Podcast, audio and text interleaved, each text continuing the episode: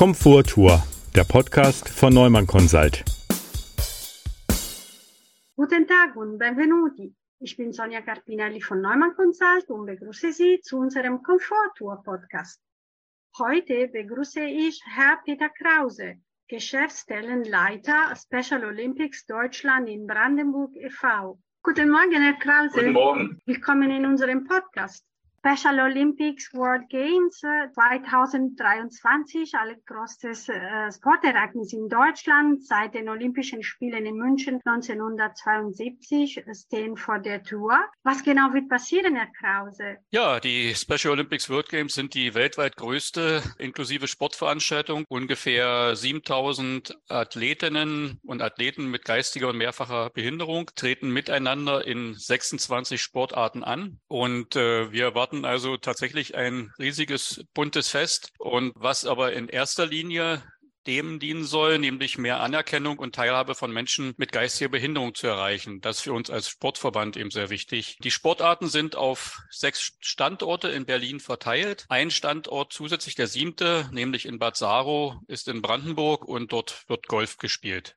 Ich habe gelesen, dass äh, es gibt auch inklusive Sportveranstaltungen mit Behinderten und auch nicht behinderten Sportlern. Wie funktioniert das, Herr Krause? Ja, das ist richtig. Das nennt man bei Special Olympics United Sports. Das ist also ein wettbewerbsorientierter Ansatz, bei dem in Personen mit und ohne geistige Behinderung miteinander in einer Sportart antreten. Das ist sicherlich in einem Mannschaftsspiel ganz einfach vorstellbar. Wenn also Fußball oder Handball gegeneinander gespielt wird, dann ist etwa die Hälfte der Spieler eben mit einer geistigen Behinderung und die anderen eben nicht. Und äh, wenn man das in anderen Sportarten überträgt, in andere Sportarten überträgt, zum Beispiel Schwimmen, dann kann man sich das einfach als Staffel vorstellen, dass eben dann vier in einer Staffel sind in einem Team und zwei eben dann mit Behinderung und zwei ohne Behinderung für den Wettkampf antreten. Die Teams, die sich dann bilden oder die gebildet werden, die sollen möglichst eben, äh, da sollen aber die Sportler, egal ob mit oder ohne Behinderung, auch in etwa das gleiche äh, Leistungsniveau haben. Das heißt also, wenn zwei Tennis, ein, ein Doppel ist im Tennis, dann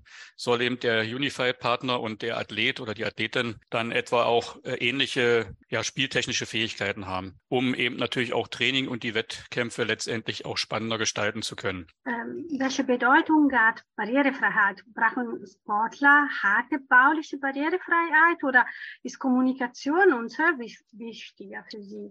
Na, grundsätzlich ist ja äh, das Thema Barrierefreiheit für alle Menschen, egal ob Sportler oder Nicht-Sportler, ja wichtig im äh, Alltagsleben. Für die Sportler sind Barrierefreiheit natürlich, ist Barrierefreiheit natürlich auch wichtig. Hier haben wir es ja mit äh, Menschen ja mit kognitiven Einschränkungen, mit äh, geistiger Behinderung in der Regel zu tun oder auch mit mehrfach Körperbehinderung. Und das heißt dann, ganz wichtig ist eben äh, leichte Sprache zum Beispiel, um eben letztendlich ja sich in Berlin letztendlich dann bewegen zu können, aber nicht nur dort während der Weltspiele, auch äh, sonst natürlich, um mit öffentlichen Verkehrsmitteln zu fahren und vieles andere im, im Alltag natürlich äh, zu packen. Und das genau ist auch für Berlin vorgesehen und auch wichtig. Und der Verkehrsverbund Berlin-Brandenburg äh, hat eben speziell für die Weltspiele eine App entwickelt, die genau das unterstützen soll, nämlich sich während der Weltspiele zwischen den unterschiedlichen Standorten, zwischen dem Hotel, wo man übernachtet und eben der Sportstätte sich dann bewegen möchte, das zu unterstützen. Wir als Sportverband hoffen natürlich, dass das keine Eintagsfliege ist und äh, nach den Weltspielen wieder eingestampft wird, sondern wir setzen darauf, dass der Verkehrsverbund sein Vorhaben dann auch äh, in Zukunft personell und finanziell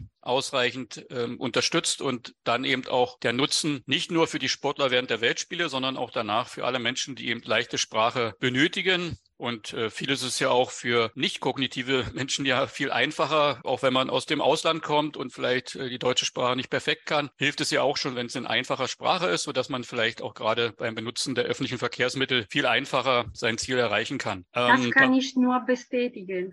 also es ist wirklich hilfreich, Kommunikation in leichter Sprache auch für Ausländer oder Menschen mit Migrationshintergrund, die nicht Deutsch gut sprechen können. Ich weiß das per Erfahrung. Und ist die App schon aufrufbar oder, oder noch nicht? Kurz vor den Weltspielen wird diese App freigeschaltet okay. und ja, der Name der App heißt VBB Easy, also ganz easy und äh, ja. ja, ergänzt praktisch auch die schon vorhandene App des VBB Guide Me Go.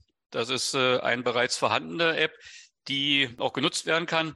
Aber die richtig leichte Sprache soll dann eben bei der VBB Easy dann ja nutzbar sein. Vielleicht noch ein Aspekt zusätzlich. Äh, natürlich, ähm, ich sagte es ja schon, haben wir zwar Menschen mit geistiger Behinderung, aber auch ja. ähm, Athleten und Athleten, die mehrfach körperbehindert sind, sodass natürlich für sie, aber auch für alle anderen natürlich auch ähnliche, ja, barrierefreie Ansprüche an die Be Barrierefreiheit gelten, wie natürlich für andere Menschen, die eben ähm, ja, Mobilitätseinschränkungen haben. Die gelten also genauso. Und insofern freuen wir uns natürlich auch über, über die harte Barrierefreiheit, wenn man das so will, oder eben die Umsetzung der Barrierefreiheit für auch mobilitätseingeschränkte Menschen. Aber wie gesagt, für die Weltspiele, denke ich mal, und für die Großteil der Menschen, für die Großteil der Athleten und Athleten, die dort antreten, ist also das Thema leichte Sprache äh, besonders im Fokus. Okay. Und Sie haben ähm, gesagt, dass es gibt sieben verschiedene Orte, wo die Sportarten so äh, geübt werden und äh, eine davon auch in Brandenburg. Sie haben über OpenV geredet. Werden die Sportler auch Zeit zum Sightseeing haben und zum Beispiel das Land Brandenburg näher kennenlernen?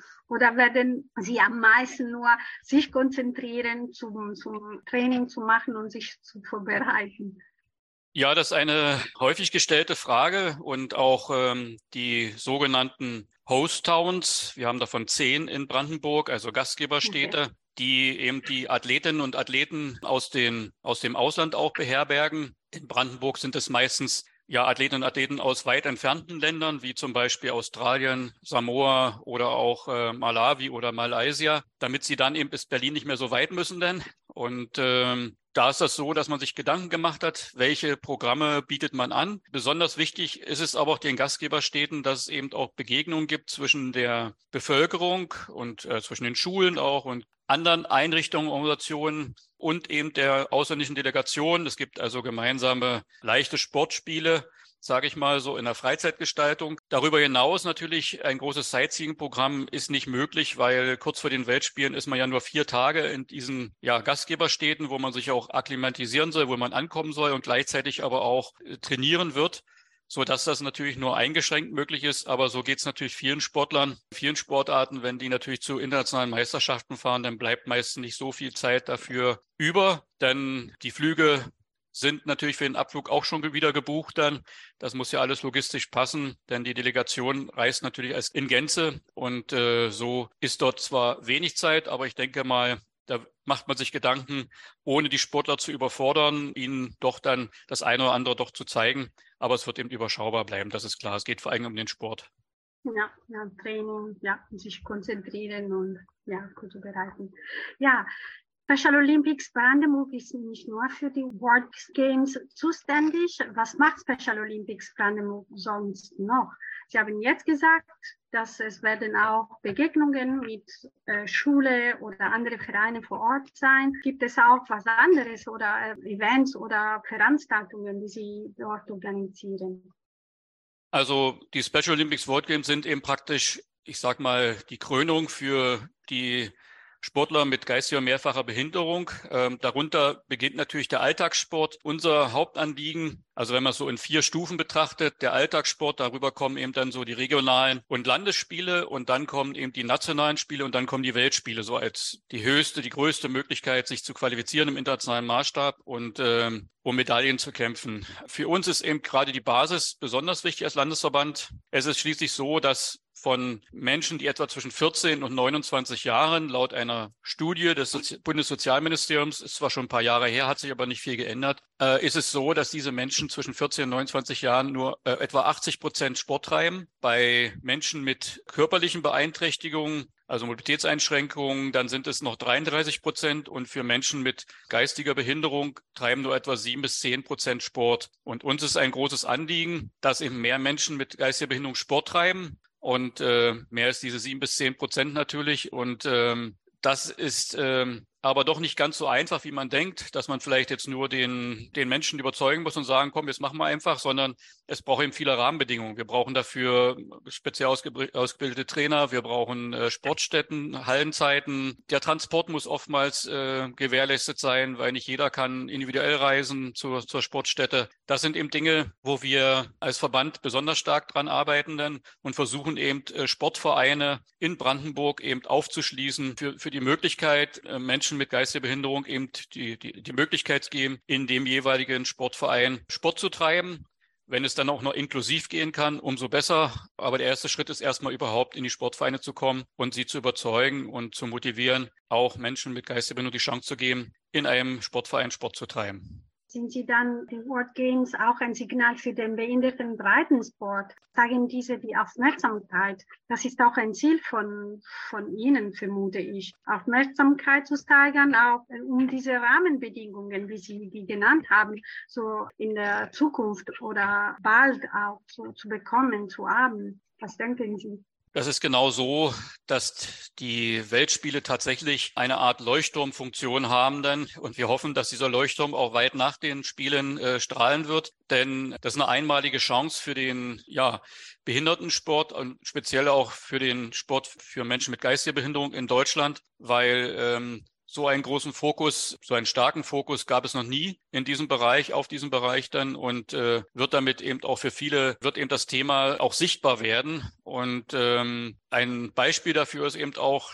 viele wissen das ja, wenn große Wettbewerbe wie Fußball-Weltmeisterschaften oder Europameisterschaften in, in anderen Sportarten noch ausgeschrieben werden, dann bewerben sich ja immer viele Fernsehsender darum und versuchen sich eben diese Spiele oder diese Sportwettkämpfe zu, ja, zu kaufen, im wahrsten Sinne des Wortes. Und äh, es ist eben erstmalig gelungen, eine Senderallianz aufzubauen von mehreren privaten, bekannten Sendern und auch den öffentlich-rechtlichen Sendern. Es sind also sieben Sender, die eben eine Allianz gebildet haben und äh, gemeinsam diese Spiele eben auch äh, medial in den Fokus rücken und eben mehrere hundert Stunden Sendezeit auch einräumen und jetzt auch schon äh, werblich unterwegs sind, auf diese Spiele hinzuweisen. Also so einen großen Fokus, einen starken Fokus gab es noch nie auf Special Olympics und äh, wird sicherlich dazu beitragen, zu diesem Thema ja Inklusion und insbesondere Sport im Verein, auch für Menschen mit Behinderung, ein starkes Signal sein und unterstützend wirken, ja.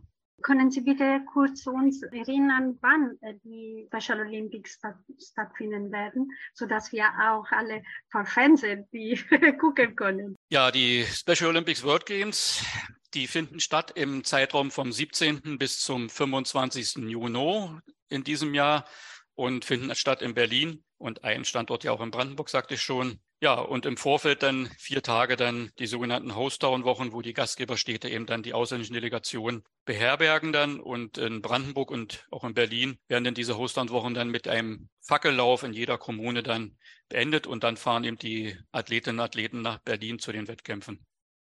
Super, sehr schön. Wir werden sicherlich vor Fernsehen sein und ja, mitfeuern, mitfeiern. Und äh, dann am Ende unseres Podcasts frage ich meinen Interviewpartner immer nach Ausflugstipps in Verbindung mit unserem Gesprächsthema. Welche Empfehlungen können Sie zum Beispiel Aktivurlaubern in Brandenburg geben?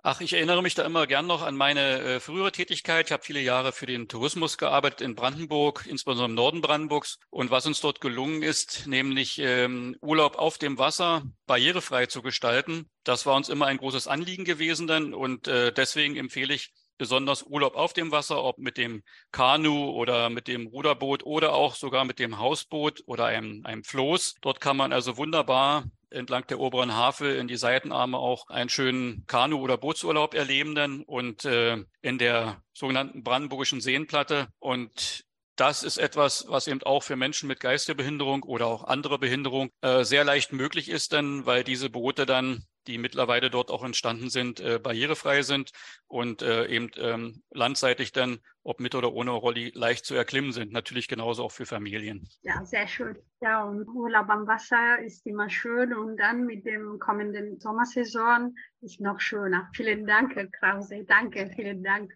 Ja, ich danke auch. Ja, und viel Erfolg. Das ist das Wichtigste. Ja, viel Erfolg und viel Spaß auch. Und ein Dankeschön auch allen Zuhörern.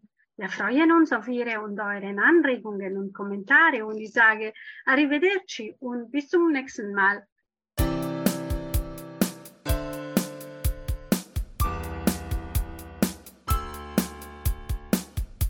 Komforttour, der Podcast von Neumann Consult.